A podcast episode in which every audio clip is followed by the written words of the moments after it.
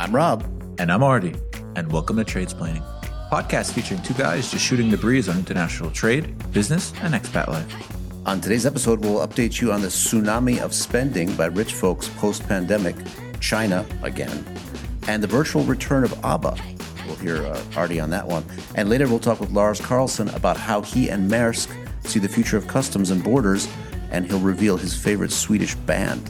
Hint, you've never heard of them. And as always, we'll have the usual listener feedback and news roundup. So without further ado, hold on to your hats. I got it. It's said. It's done. Don't do it's it. Done. Cut. Moving do it. on. Don't cut.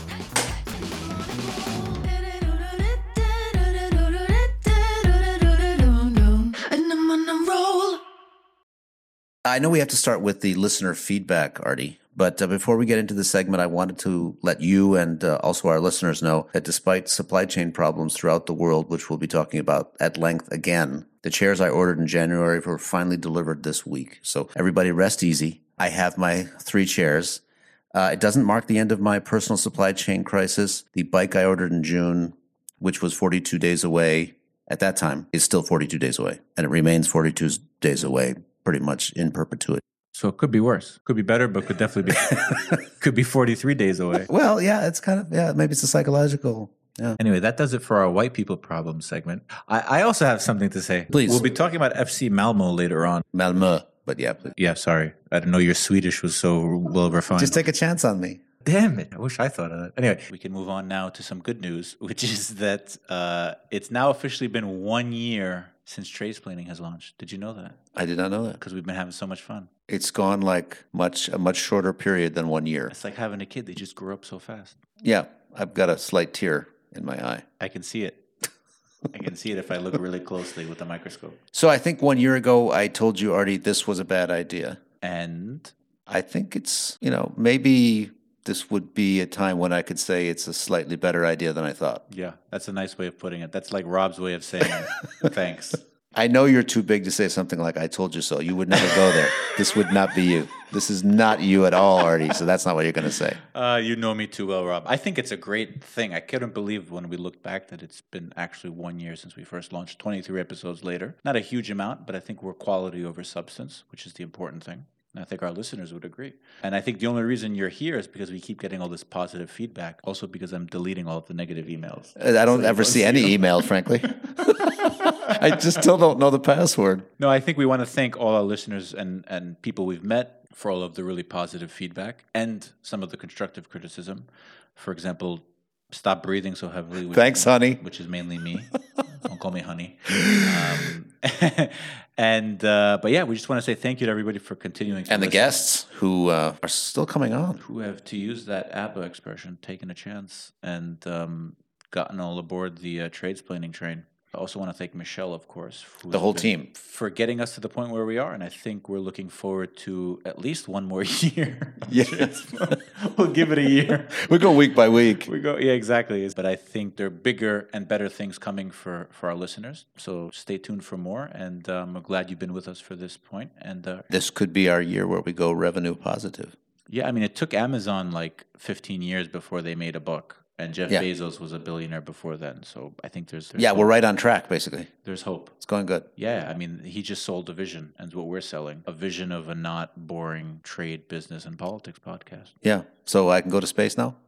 Can I have a look? Can I have a jumpsuit? Can I have a hat? And an Omega right. Speedmaster.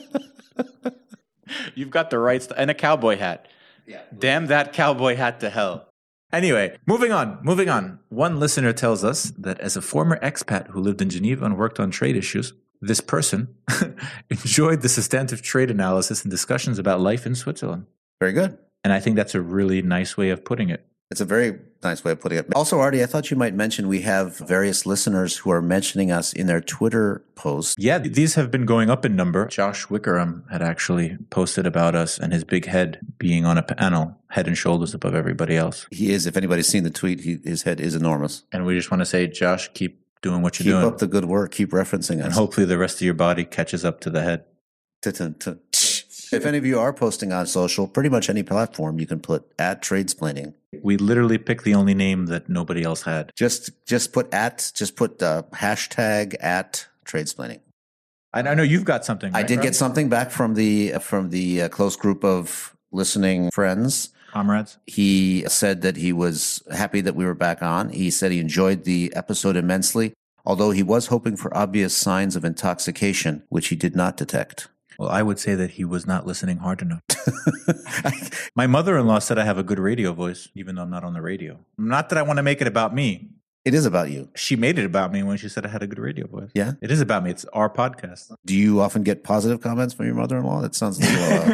Uh... She said sometimes my jokes go too far. This is real life, not on the podcast. But she she is constructively criticizing me all the time. Okay. That is a really positive way to put it. Anyway, and that's the way the cookie crumbles.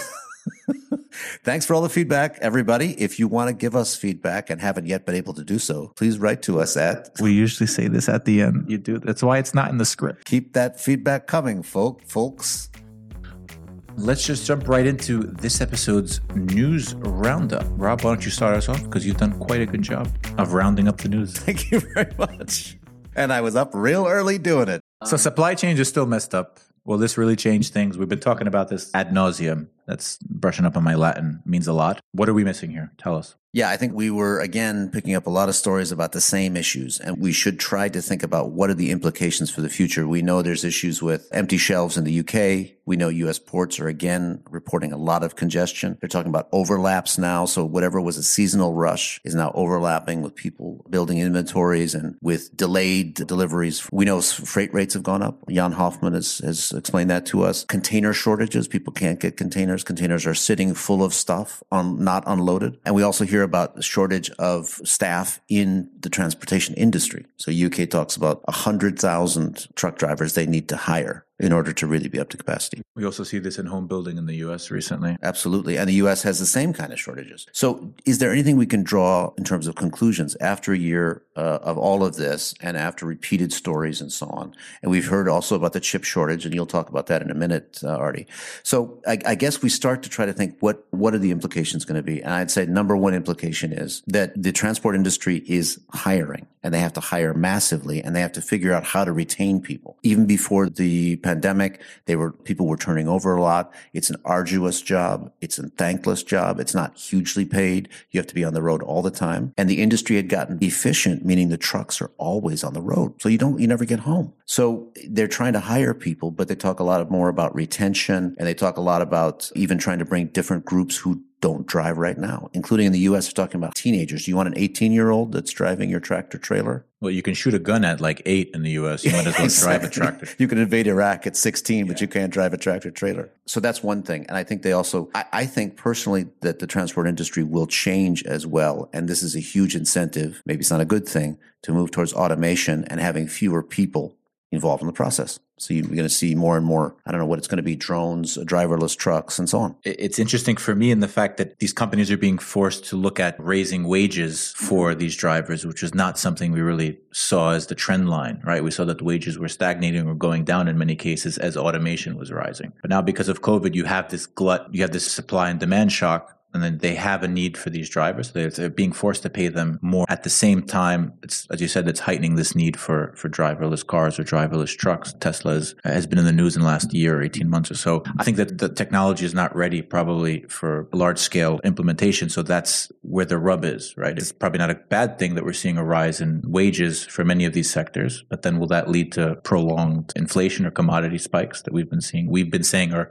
a short-term effect. And that's a, an interesting dilemma that I, as I see it. Absolutely. The second thing I think we, we've seen is that companies are increasing the size of their inventories. So just in time, of course, fell apart. You can't have the parts when you want them. You order, it doesn't arrive. The systems we have to predict when shipments will arrive don't work. So now we're, we have people that are building inventories. That's part of the reason that there's such a, such a, a logjam right now. And that I think we're going to see is is a lasting situation where you have people building inventories, diversifying supply chains. We don't want to be in one place anymore in case there's a cutoff. And maybe some shortening of supply chains. We want to cut two or three people out of the chain in order to simplify. We'll see. And I guess there will be some long-term investment. So we know that twenty eighteen nineteen, there was a glut of ships. Some ships were taken out of, were taken out of service. Then, of course, there was a collapse in, in early twenty twenty. And now will we see more ships coming online? It's, it's, Uh, I think it's an open question. So we need to watch for these kinds of, of developments as we go. So you may not like it, but spending by the rich on a luxury boom has been leading the U S economic recovery. It also might make your watch more expensive. Tell us a little bit more about that. Sure. The Washington Post did a very nice analytical piece on the fact that a lot of companies are chasing after more affluent customers and more luxury type segments of their industries. They, they unwind it, and there's some very nice data, but the reason is that the U S economy is driven a lot by discretionary spending. And a lot of that discretionary spending, so money people have in their pockets, is driven by high earners, people who have money. And in the pandemic, of course, they've done extremely well. So top ten percent added to seventeen trillion to their net wealth since twenty eighteen, and a lot of it the last couple of years. Or what we in the economics area like to call a lot. And then they've, they've also have massive amounts of cash. They want to buy stuff. They want to do cool things. And they're going on a luxury buying spree. And this is in some ways leading the U S economic recovery and the global economic recovery. And they're taking up more and more of the buying space. So companies are more and more focused on them. And you see, of course, absurd things like an Oceania cruise around the world option. So the cheapest ticket is forty-six thousand dollars a person. The most expensive, one hundred sixty thousand dollars. And tourism especially will be affected. People are looking for the, the best experience. They have money, and tourism companies are going up and up and up the segments to try to attract these people in, in, into into more and more, let's say, luxury type events. And even companies like Uniqlo and J. Crew are also coming out with things that are in higher price points. They're following. You know how I know you don't shop at Uniqlo? Because you called it Uniqlo. Uniqlo. Uniqlo. I have stopped there. Shopped. You, even you've shopped, shopped there. You've stopped but never shopped. No, Celeste told me to shop there, and I did, and I got pants that had elastic on the bottom of them. You ripped on, it? To the leg. No, it makes me look like Svelte. I'm wearing pajamas. Svelte? I can't wear them. They make me look like I'm wearing pajamas. So where's that? You're not the target market. Anyway, moving on. We also see that rich parents are, are are deluging their kids with with different kinds of spending, learning pods and all these kinds of things. And education, of course, has a luxury segment as well. So in general, the rich, you know, are getting richer. Companies are focusing more and more on them, and we see the trend going in that direction. And I know it's having an effect on Swiss watches. Tell me about it. Yeah, that's true. So you talked about the, this luxury segment being a bigger and bigger part, and there's, I think, nothing really sums it up better than buying a luxury watch, which is a piece of machinery which is obsolete, but yet we still buy because the best it, ones tell both the time and the date, and sometimes can can time things as well. Yes. Anyway, yeah. So these are obsolete pieces of, of machinery which people still keep gobbling up at record numbers. So the New York Times had a report recently, and they put the value of certain watches having gone up at least fifty to seventy-five percent on average in the last two years, which is unheard of, I think, if you're talking to people who have been into watches for, you know, twenty or more years. Again, these are watches that are in this thirty thousand to one hundred thousand dollars range. So, nice watches. Yeah, really nice watches, one could say. Yeah. Uh, and so they have appreciating to, to obnoxiously large, absurd amounts. There's a thirty thousand dollars watch from Patek Philippe, which they no longer make anymore. They announced they're no longer making. And somebody who was used to be a dealer in the industry, he sold it at auction. This is a thirty thousand dollars watch at retail, which is probably not even worth thirty thousand dollars, but you buy it for the brand. Time and the date, mind you. And it's selling like hotcakes. At auction, it sold for five hundred thousand dollars. Dollars, yeah. Including whatever fee that the auction house got. Seems like good money. Anyway, all this tells us that we need to be even more careful on thinking of how not to make this pandemic just another story of accentuating wealth gaps that are already existing. I would go further as to say that if you're looking at the luxury segment in particular, you're seeing, as this wealth gap increases, you're seeing, as you said, pivot more towards this higher value added luxury goods, Mercedes G-Wagon that is covered in Hermes leather and things, really ridiculous things that you wouldn't have thought about when I was growing up. God, God forbid, we'll say when you were growing up. We didn't. The covered wagons didn't have any of that. Yeah. We'll talk about that a bit later on, maybe why some are saying the brand, the age of brands is dead. I would disagree a little bit, especially when you're talking about luxury. So I mean, really the question is brands are dead depending on whether you have yeah. the money to spend. Okay. But again, it, it's super interesting to see in taking one segment in particular. We talk a lot about this in a, in a meta level, but looking at watches and, and how it's affected, how the pandemic has, has accentuated trends. Again, we've been seeing for such a long time, but it's taken it to a stratospheric level is, is really interesting. With that said, before you get too excited and go bid on a watch, if you've got one hundred or five hundred K lying around for that Patek Philippe Nautilus, China, with a Y, I don't know why it's written here with a Y, is doing things that may affect markets, particularly luxury markets, in the near future. So Rob, tell us a little bit more about that. Sure. China, as we know, has been on a spree, so that they've been cracking down on foreign listings of tech firms. You and I uh, talked about that either last uh, last one or the one before. They've been restricting minors' use of video games. So they've been saying, what is it, one hour a night, uh, a couple of hours on the weekends and holidays. They've been banning men they see as effeminate because it's somehow not in line with some value or other. I guess I can't go to China. So it's so it's really, I mean, there's so many things happening at once in terms of, let's say, regulation or pressure that the, the government is placing on different markets, that you could you can easily quickly get overwhelmed by it. But there's a couple that I did want to talk about. One is, I think we we talked last time about the fact that they put a data protection rule in place. Now they're looking closely at pioneering regulation on use of algorithms. And I, I think that that, along with an announcement they made about trying to reduce inequality and reduce luxury spend, also may move markets. So this could be very significant. And I think that that could be pioneering in the sense that if they do it and people start to see, hmm, that seems to work or seems to have some impact, there may be an expectation other markets will do it too. And we all can see a potentially positive thing there, because we are getting deluged with recommendations for stuff. Like uh, Audemars Piguet watches. For me, it's mainly things things to prevent belly fat. Prevent more like re- don't eat bananas. More I don't like know. Reverse. I have no idea why they. I don't. I, thank you. Yeah, whatever the hell it is. Obviously, it's not working. And um, on the other side, they they they had a commission that announced that that they would like to focus more on the common good than on uh, people getting rich, basically, and that the government would prioritize this, including hinting at possible redistribution. Now we know China is huge in the kind of like pure luxury segment. forty-five percent, so somebody estimated. Well. Watches is part of that. forty-five percent of all these purchases are made in, in uh, China. And I saw an analysis, this was in the F T, that this may be by about one hundred thousand people. So these are huge, huge buyers. So if they're suddenly told, don't do this anymore, it could have a massive ripple effect on luxury brands. So let's see. It could range from anything from, one analyst said, there'll be fewer logos on things. Things will look less flashy, but you can still spend a lot. Two, things like luxury taxes, social media crackdowns, border measures, and so on. So let's see. If that happens, as I say, this could have an effect throughout markets. So it's something to take a look at. But it's also something that tells us maybe China, in some ways, is leading the regulatory wave. They may be getting out ahead of things before the U S and the E U, who used to lead. Mm. I think yes and no. I think yes in the sense that they are able to do things that the E U and, and the U S can't. The U S or the E U are just structurally not able to to pass laws as quickly by virtue of being, you know, democratic institutions, whereas China, there's a one-party rule and they can make these types of decisions quicker, for better or for worse. I would I would be a bit hesitant though, because I think companies like, in the, whether it's luxury goods or automakers or, or what, what have you, companies that have been piling into China for the last twenty years have been doing so, making Their, their strategic investments and bets based on the premise that China would be operating along the same rules that they've been accustomed to for the, let's say, since post-World War Two, right? And what we're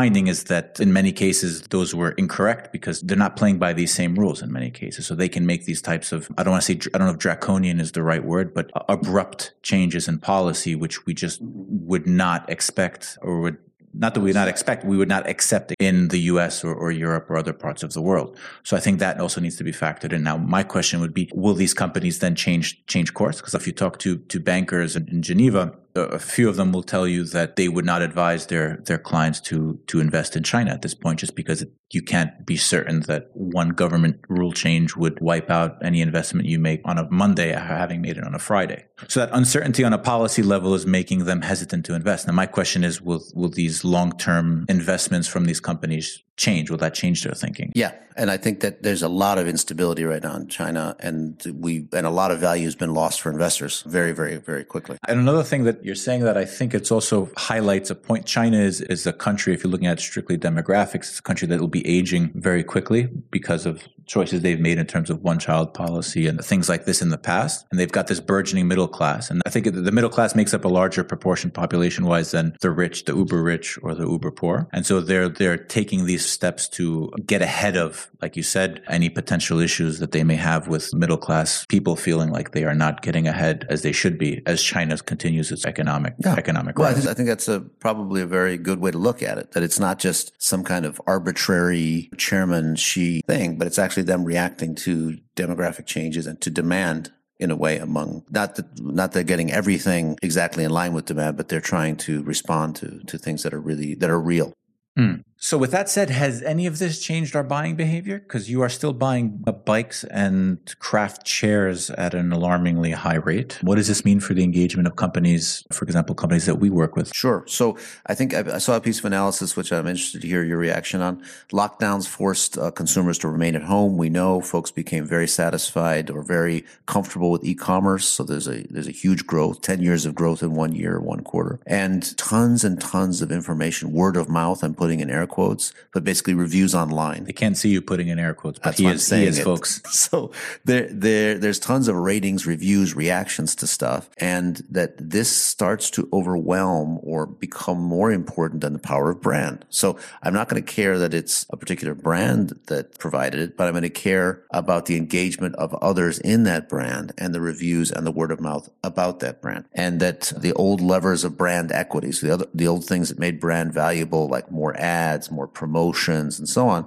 are now less and less important. And what's kind of much more important is this engagement with customers. Are customers talking about you online? Are they reviewing you? Are they positive? And that companies now have to be good at that and less good at the other stuff. And this probably kind of feeds in, at least in my mind, to a narrative where the Nestlés of the world were either stagnating or going down in many segments because the old, the old kind of brand value of an Oreo.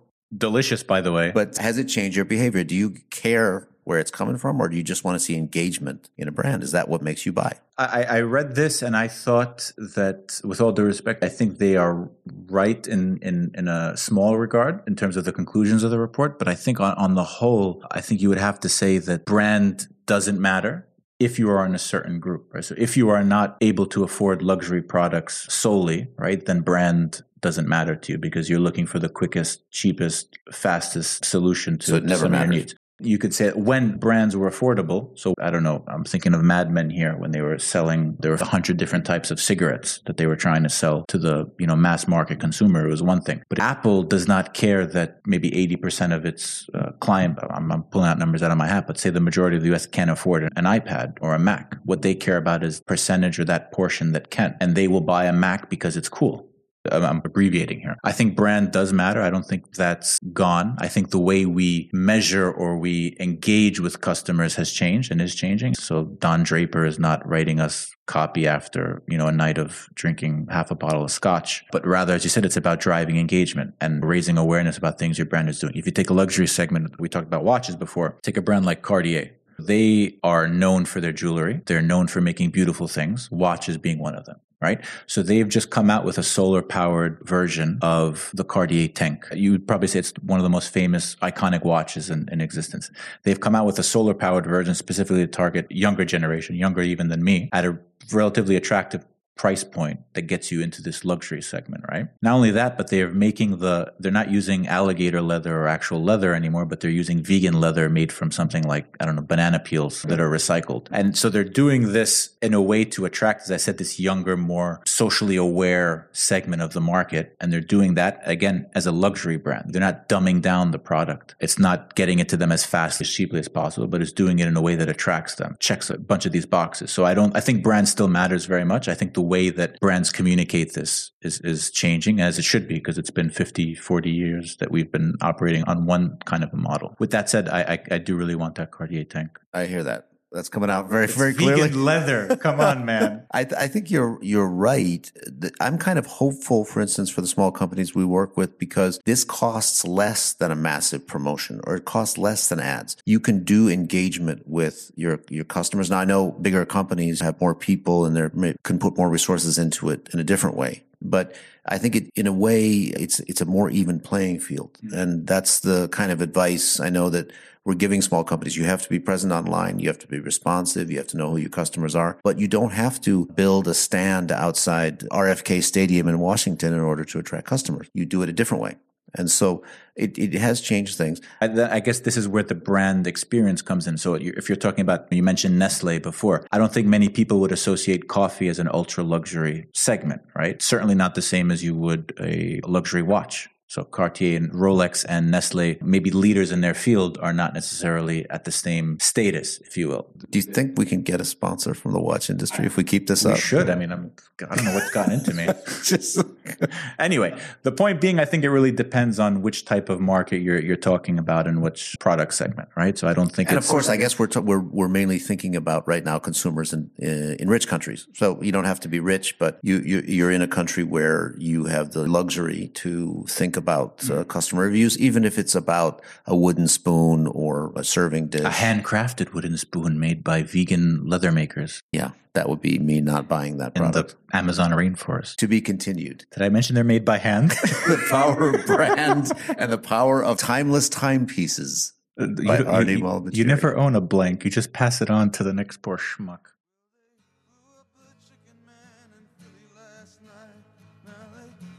Lars Carlson is global head of trade and customs consulting at Maersk.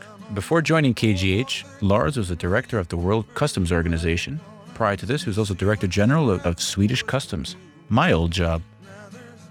Throughout his career, Lars has served as senior advisor to governments, international institutions, and multinational companies all around the world in the areas of customs, borders, and trade. He's also written several books about customs, which he freely admits he is a topic that he loves. I, I wouldn't have guessed. And has published numerous articles on customs and trade policy topics in various academic publications. Perhaps more importantly, he's a fan of all things F C Malmö, Bruce Springsteen, and Zlatan Ibrahimovic. Three things you would not think to hear in one sentence. Put those things together and what do you got? Artie. Yes, exactly. So, Lars, thanks for joining us on this latest episode of Tradesplaining. Where does this podcast find you? So thank you very much for inviting me. I'm actually in south of Sweden right now, like everybody else. I'm, I'm stuck here, but soon out on the uh, road again, I hope, with everybody else. But as we say, it's a, it's great to be on. Thank you very much. Honored and, and, and a pleasure to be here. A pleasure for us as well. So why don't you start off by telling us a little bit about yourself for the viewers who may not be familiar with you? How did you get into the field of trade and what's the journey been like? And their listeners. There are listeners. There are many listeners. Not so many viewers. I, I'm a customs guy. I've been been customs since I was born, basically. I've uh, now spent thirty-five years in customs, borders, and, and trade policy. I, I actually got into to customs very early. It's the only job I ever applied for was Swedish Customs. I was just out of many kilos ago, uh, Swedish Navy SEALs. I uh, did a good career there. A couple of years, uh, went into studies, and I did some semi-professional handball play as well, and I just wanted needed a, a temporary job. It became more than a temporary job, so I got into customs, uh, did a career in Swedish Customs, European Union, ended up actually as acting director general of Swedish Customs. Then I was nominated by government to go to World Customs Organization, so I did a spell six years in Brussels with World Customs Organization, got back into Swedish government and was recruited to a company called K G H, was there from uh, two thousand twelve until two weeks ago, because in October uh, last year, Maersk Shipping bought K G H. K G H is now the Customs Competence Center of Maersk Shipping, and I have now moved on since first of August to Maersk as the global head of uh, trade and customs consulting. We're on a great journey there. So that's a little bit the short version of where I come from and how I got into the business. Excellent. And in, in your opinion, how do you think things have changed since when you started? If we're talking, you know, big picture, what are the most important areas you think that you're, or things that you're looking at when it comes to trade as we move forward? No, absolutely. It, it's been a tremendous journey during thirty-five years, as I said, specifically, I would say the last ten, fifteen years, because trade is totally different today. Globalization has certainly made its impact. fifteen years ago, we, we read books about globalization. We didn't know what it was. And then, of course, you have a number of global crises. Obviously, what have happened is that at the same time, global trade has changed tremendously. The supply chains are totally different. The value chains are extremely different than before. And all of this put tremendous pressure on the trading system, I would say. And at the same time, the trading system have changed the world. Countries like Korea has moved from being a really poor country to one of the leading economies in the world through trade policy and customs policy. And, and of course, that is, you know, how we actually fight poverty, that how we create growth and jobs these days. So it's a dynamic, really fun area to be in. People think it's boring with customs and borders. It's not. It's the most sexy thing in the world. Think borders, think customs, think sexy. Very.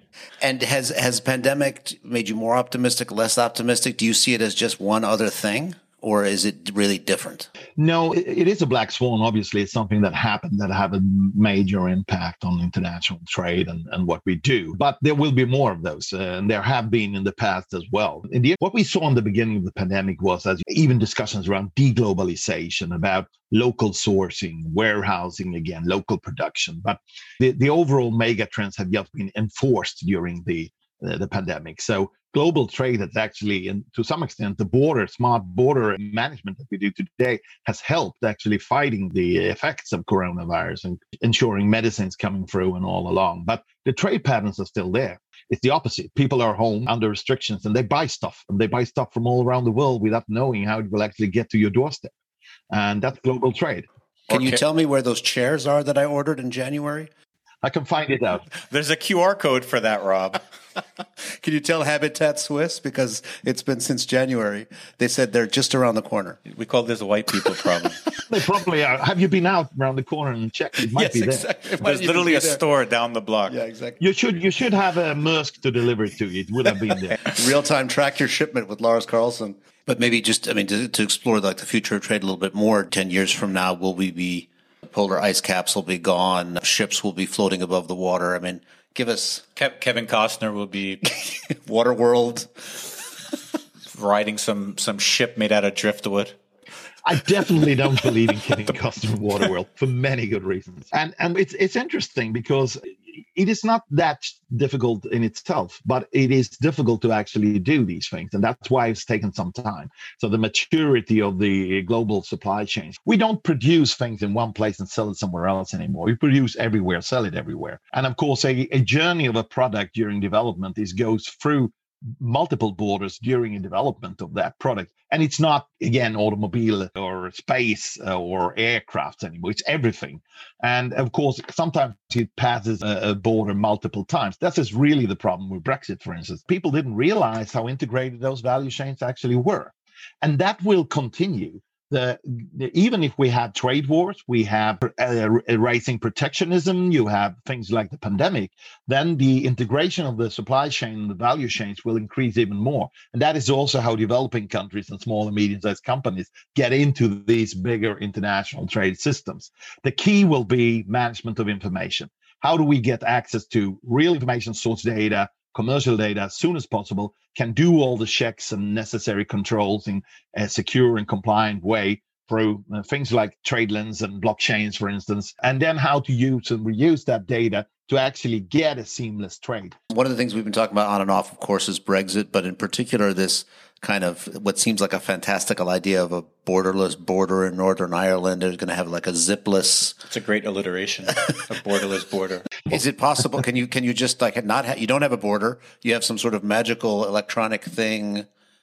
Tell me, Q R code, blockchain. Is this a fantasy, or can we can we do this? The thing? Fantastic unicorn. No, no, no. Yes. I get so angry, really agitated about, because I'm passionate about customs, as you already have, have discovered, right? Of course, you can have a seamless border. It, it's been possible to do that for ten years. The technology is there. The models are. We know how to do it. We can do it. We could have done it in Ireland as well. But in reality, yes, we already have it, bits and pieces. What people have prioritized in some countries like the U S, Canada, FAST, the, the Swedish, Norwegian border, these examples that always comes up. But why are they then not uh, advanced more than they have? Well, the reason is there hasn't been a reason for it. Nobody has left the customs union before, for instance. But if they did, that's why you, why you would actually implement the borders. The borders we see today are fifty years old. They were designed in the seventies and the sixties. And of course, you wouldn't design a border the same way today. So it, it's not rocket science. You can do it. I can do it. And if there's political will, it's possible to put a border into place to do that. And I would say it's one of the best investments the government can do. And I've said this in many developing countries. It is about technology, but not only technology. It's about going from transaction controls, transaction ways of looking at data, to system-based controls, to actually, again, trusted trader programs and these type of different elements where you actually know who is coming. Now, the vision of U K in U K Border Strategy twenty twenty-five, or a leading customs administration or government like Netherlands, is that ninety percent should be known before it approaches the border. So if ninety percent of the people, ninety percent of the goods that is coming well, then you, of course, can have a different approach to how they pass the border seamlessly, because you already know, you already done the vetting, you already done the risk management, you already know the intelligence and what is coming. It's only about verifying that it's actually me that is coming, or that company, or that goods. I, I, I think we talk a lot about, and with good reason, about the, the positive benefits in terms of quantifying positively why going digital in this case was is better for trade, reducing friction, reducing costs at the borders. But we were talk, you were talking a little about North Ireland. I think the flip side of that, and if you're talking qualitatively, is that you could make a case that this is a way to ease political tensions if you're taking the case of, of Northern Ireland. So if there was a way of having this done in, in a way that made sense, you could see that this not being as big an issue as it has been in the news, especially the last six six to eight months or so. No, very much. Northern Ireland is, of course, an episode of ten of its own. I worked a lot with it some since two thousand sixteen. So, but you're absolutely right. Obviously, a free-flowing, still secure and safe trade is one of the best drivers for whatever we want to do, if it's growth or it's security or whatever it is. You know, that's how you work together. And the whole idea of actually working together is how you avoid also other political type of crises. So the counterbalance of, of protectionism or, or these type of trade wars that's going on, you know, is actually making the trade move even quicker and better and more inclusive. Then, of course, you get uh, the benefits and reap the harvest of that from political level, from the economic level. So it's only win-win into this. It's a super interesting topic we could probably spend another couple episodes just diving into. But since most of our listeners are of the millennial persuasion, they do have an attention. Like us. They yeah. do. Yes, uh, yes exactly. We're, we're, you're, that's, that's, yeah. that's pushing it. But Gen, anyway, Gen Z. You're Gen something. Anyway, yeah. Since most of them have a short attention span, maybe we'll switch over to the next question, which we wanted to get to, and maybe it's a bit more personal in nature. And that is, we have a lot of listeners, as I said, and people who who write us that are at an early part of their careers. Right? What advice do you think would you give to your younger self when starting out your career? Ooh, that's difficult. But, you know, I've always lived through the, the instance that it's about learning, you know. You got to stay uh, alert to to learn as much as possible. And and I would have done it even more when I was younger. So that's probably what I would tell myself. That's ex- exactly what I've learned. So learn and do is the best two big things. That's what I said to my three kids as well. You you, you got to try and learn as much as possible. You learn wherever you go. You learn from people you meet. You learn everywhere in the world. And you, you try to use that for something you can actually do. And what you should be doing is testing things, you know, and doing what you actually are passionate and happy about. And two of my kids have said, well, I can't live from what I'm really passionate about. And I said, why not? And they actually are today. So I think that life is about a collection of memories, and, and you you really need to get out and do stuff, and, and don't be afraid. Try. You know, that's the best way to actually learn. And if you learn, you will be good at something. If you're good at something, life will be good. But I also like the idea of, I got the job temporarily and I've been at it for thirty years. It's always, you know, as in a way you always see it as temporary. So we're learning, we're we're thinking what's going to be the next thing. Maybe it's more the same. Maybe it's not. I, I started on a three-month contract. Yeah. And eight years later. Not always looking at me. That's very odd. Wouldn't be looking at me. That's very, very strange. Yes. And Malmö, what I know is there's a lot of murder there. Yeah, we only murder other football teams. That's what we do. When they come to Malmö, they're all scared. We haven't lost in forty-nine, forty-nine games, even to the big team. So even though we are a small football country and a small team. But again, Champions League yesterday, great stuff. Third time in seven years. Is Zlatan Ibrahimovic is from Malmö, right? Zlatan. Oh, he's my my favorite. I saw him play when he was twelve years old. I followed him through in every club he's been since then. Yeah, wonderful player. Great character, by the way. He was the same size back then at twelve than he is now. Just a giant Balkan, two meters exactly. tall. Exactly. He's a love or hate guy, right? So, Lars, if you had to just pick one, what would be your favorite shipping company? I know this is a difficult one. Take your one. time. Take your time. No, no, I always go for the best. So the answer is simple here. It's got to go, go, got to go with Maersk here. You know, every time. He, he's. He, I'm going to call bias, but I don't know. We'll, we'll accept. No, no, no. It. We'll it's, it's it. totally independent and just a, a view based on my thirty-five years. Yeah, professionally. Is that somebody with a gun behind you? Not at all. Look at the P R guys right there and just out of the frame. We're, we're, we're here for the hard-hitting stuff. Now, people, now, people think yeah. we're just dad jokes, even though we're not supposed to say that anymore. Uh, hard-hitting questions. Hard-hitting. Yeah, exactly. That's us. Well, the Walter Cronkite of podcasting. You have lived outside Sweden. Yeah. And when you did, what did you notice about your country when you were living outside that you don't think you would have otherwise seen? What did you kind of, what, what, what kind of hit you when you were looking at Sweden from the outside? I think what most people say is it's better than you think. Uh, so you get things in perspective. But you know, when I lived abroad and also when I've traveled to all these countries, what, one thing I have always done is just spending my time with, with other expats or with other Swedes or Scandinavians when I'm living somewhere else. I try to get into the culture when I'm there. So you learn again when you're out or when you visit. But in reality, you get perspective on yourself and your own childhood and your own country. And, and you, you reach, and I at least, to come to the conclusions that it's pretty good back home. So, and that's also why I stayed stationed in the, basically the same place uh, for the last thirty years. I think that the perspectives is good. It's good to learn about others. And you also, you also find out that it's not so different either, wherever you go. Yeah, that's an important point. I, I learned that freedom fries is not a, a good alternative to French fries. It's not? No. I don't think there are any alternatives to French fries, are there? No. Really? No. Unfortunately, Belgian no. Fries? Belgian? No. Now, now I think Waffle we've started fries? A diplomatic incident. Yeah. No, no, no digital. Speaking of diplomatic incidents, I learned from watching The Bridge that Danes are fun and Swedes are not fun. Is that is that true? That's what the Danes think. Yeah, that's right. please please discuss. These are the same people who put Carlsberg as maybe the world's greatest beer. Yeah. No, probably. Maybe, kind of. It's certainly the most present. Oh, yeah, it is. Yeah. no, no, we where I live, south of Sweden, we've been a part of Denmark longer than we've been part of Sweden. So, but the irony is that the dialect I speak Swedish in, the Danes don't understand. They understand Stockholm Swedish better. But, but we are very much alike. We are all Vikings. But I always say the Swedish Vikings were trading people. The really, really ones who, you know, went out and did other stuff, they were Norwegians and Danes, for sure. Ah. And the ones with the big axes? Yeah. The pillaging came second. Oh, those, yeah. First we, Danish. First we trade. If we don't like the price you're offering, then we, the then, then we pillage. The one with the with the axes were the Danes. Okay, got it. Very clear. Yes. So so so the next the next uh, one we'll do is a sort of a, a Swedish flavored lightning round. Unfortunately, you are the second Swedish guest that we've had on the show, so we've run out of ABBA references. Yeah, we literally used them all. We're up. all grown up with them. So. Yeah, yeah, yeah. So. Give you one or two seconds to answer. Don't think about it. So, uh, ABBA or Avicii? If I have to choose Avicii, but both. But my real favorite Swedish band is called Kent. You should really look that up. They were great. They're not existing anymore, but great pop band, Kent. Kent. Okay, th- this one is just coming to me now. Zlatan Ibrahimovic or Dolph Lundgren? That's not a question. No, Zlatan, of course. He was, of course. He was in the Expendables one, two, three, four, five, and six. Dolph Lundgren is Russian. Everybody Absolutely. knows that. Yeah, he, and he lost. And he lost to Sylvester Stallone, who's half his size. Tell me how that's possible in anything but a Rocky movie. He shamed Sweden. Yeah, you know, Sylvester Stallone should have done one of the Hobbits. Yo, Gandalf. Ding, ding, ding, ding. Yo, Gandalf. Yeah, Adrian, I'm afraid of orcs. How many pieces of IKEA furniture do you own? Is it below a thousand or above? Over, uh, over. I love IKEA. I don't have a single piece in my house right now, but when I moved to Brussels, I actually furnished the entire house with IKEA. They just came home to us and put everything in. So I've lived in an IKEA showroom basically for six years in Brussels. So, and I'm, I'm guilty of shot. Now, making the connection to trade, IKEA was the first authorized economic operator in the world, by the way, mm. which is kind of intriguing. They're number one.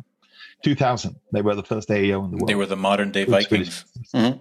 Trade Vikings. Yeah. Yeah. But the paper the bookshelf Billy did it. Yeah. But the paperwork's very hard to follow. Step one, step no, two, no. step three. And it's all in Swedish. Uh, that's a myth. That's a myth. You never have the right wrench. So in uh, I mean, since this is a customs oriented uh, podcast episode, we follow a lot of things that are seized at the Swiss French border, such as snake exchanges or sixty kilos of spring rolls or tiger beer. So, so anything interesting that you've seen inter- intercepted at international borders that you can that you can speak of? Dolph Lundgren posters. Oh, that's a long answer. I've seen everything from wildlife and snakes to. I have a really interesting. I was at one place where the famous Swedish tennis player Bjorn Borg came in after winning not Wimbledon but something else. And he actually had gold with him, and, and it was seized because he didn't declare it. But it was really the, the win he did in Dubai or wherever. So, but I think my favorite of all, of course, is, is the Apollo, Apollo eleven, isn't it? You know, that the crew of Apollo eleven actually was the first thing that happened when they came down as was uh, U S Customs coming along and say, do you have anything to declare? And I think that, you know, that's what Customs, spaceships, alien stones, whatever. People smoke. Think the I R S will find you. The Internal Customs Revenue System. No, Customs will find you first. Yeah. It, it wasn't an I R S agent who picked up who picked up Neil Armstrong. Jules Verne when he came from the bottom of the sea. Yeah, all right. So what is your favorite kebab globally? If you have not been to Geneva, if you've been to Geneva, of course, we can get much more specific. Uh, I hate, I don't know if I can actually say this. I'm not really a kebab man, to be honest. It's a hot dog. It's the, hot, the famous hot dog stand outside customs in Reykjavik. You've heard about that one, right? Where Madonna, Bruce Springsteen, Bill Clinton, me, everybody else have been there that actually matters. Uh, and eating the hot dog. So go there. It's a wonderful place. You know, you can get a hot dog and you get a lot of other stuff like volcanoes. It's sort of like the the the kebab stand underneath the train station in Olten here in Switzerland. Or is that a good one? Uh, they beer. I mean, when you get there, you're happy to get off the train for sure. That was also the last place Rob was robbed. I'll take I'll take your advice. The next time in Geneva, we go for kebab, right? Correct. I did we not know that. that Reykjavik has hot dog. That's one of the only two things they export, that and uh, power lifters. It used to be also banking crisis. They were exporting banking I think crisis. Aluminium, football players, handball players. I think a couple of fish maybe as well, but then you've covered it. And data. And human human genome data. Yeah, and Bitcoin yeah. mines. So we got to wrap it up. The mo- perhaps the yeah. most important question. I, I, I didn't want to ask this. Rob put this in there and put my name next to it. So I guess being a good sport that I am, I'm going to pull a Ron Burgundy. We want to know, have you ever been to Staten Island? And if so, why? What did I do there?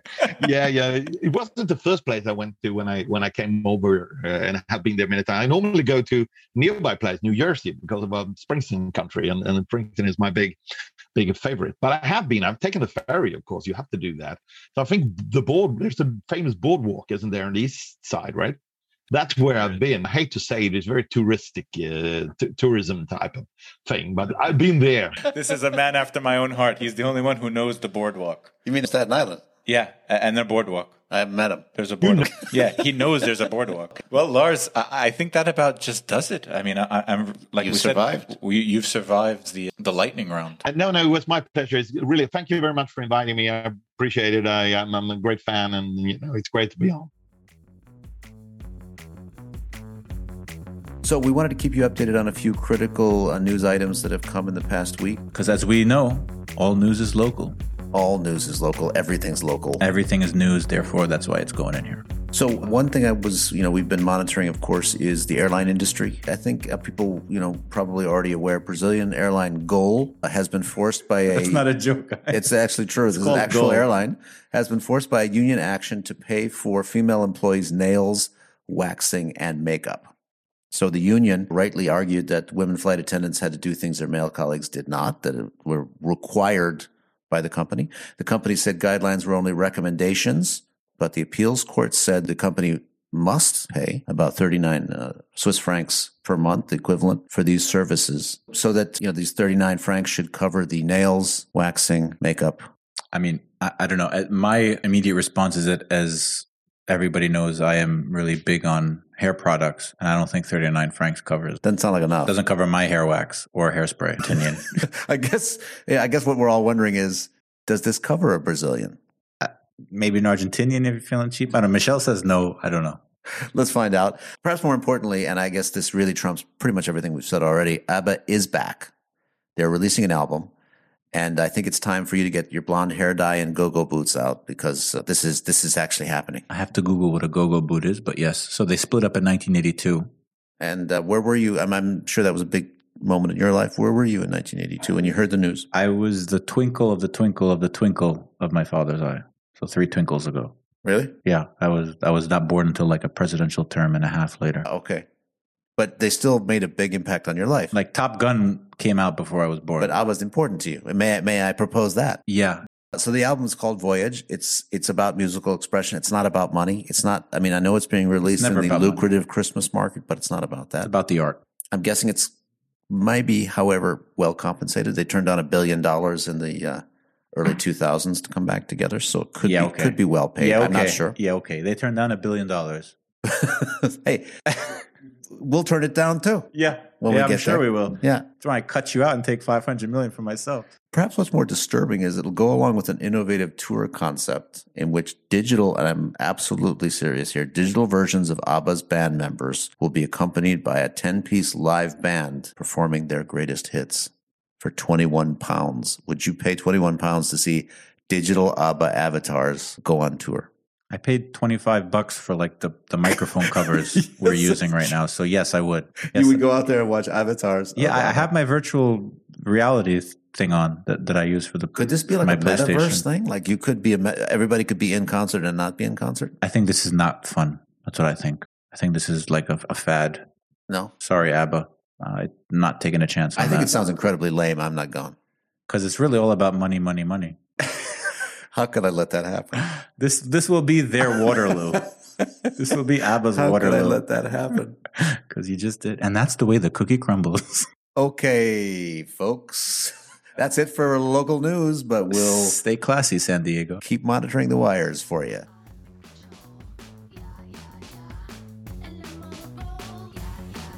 That about wraps up this week's episode, brought to you by Artie's Left Wrist. And I'm looking at you, uh, luxury watch industry. ABBA's Avatars, and of course, F C Malmö. And don't forget vanadium, which is the atomic number of twenty-three. Also named after the Greek god of vanity, which is very apropos for Nothing this to do with us. podcast. Nothing to do. At all. We, of course, would like to thank our guest, Lars Carlson, for talking to us about the future of borders and customs, and also why Maersk is... probably the best shipping company on earth. Hashtag Denmark. We also want to thank Michelle for helping in producing this episode. And also, don't forget to download all of our episodes if you haven't listened already. And subscribe to make sure you catch the next one coming out very soon. You can also find us on Apple Podcasts, Spotify, Google Podcasts, or really anywhere else you get your podcasts. Also, please leave us a review on Apple Podcasts. They do help, and we know you have the time. If you're reviewing so many products and changing your buying behavior, you can for sure review this podcast. Take a chance on us and review the damn thing. You can also follow us on Twitter at Tradesplaining, or on Instagram at trade dot splaining, or email us your questions the old-fashioned way at trade dot splaining at gmail dot com. Once again, that's trade dot splaining at gmail dot com. Stay safe out there, and of course, listen responsibly.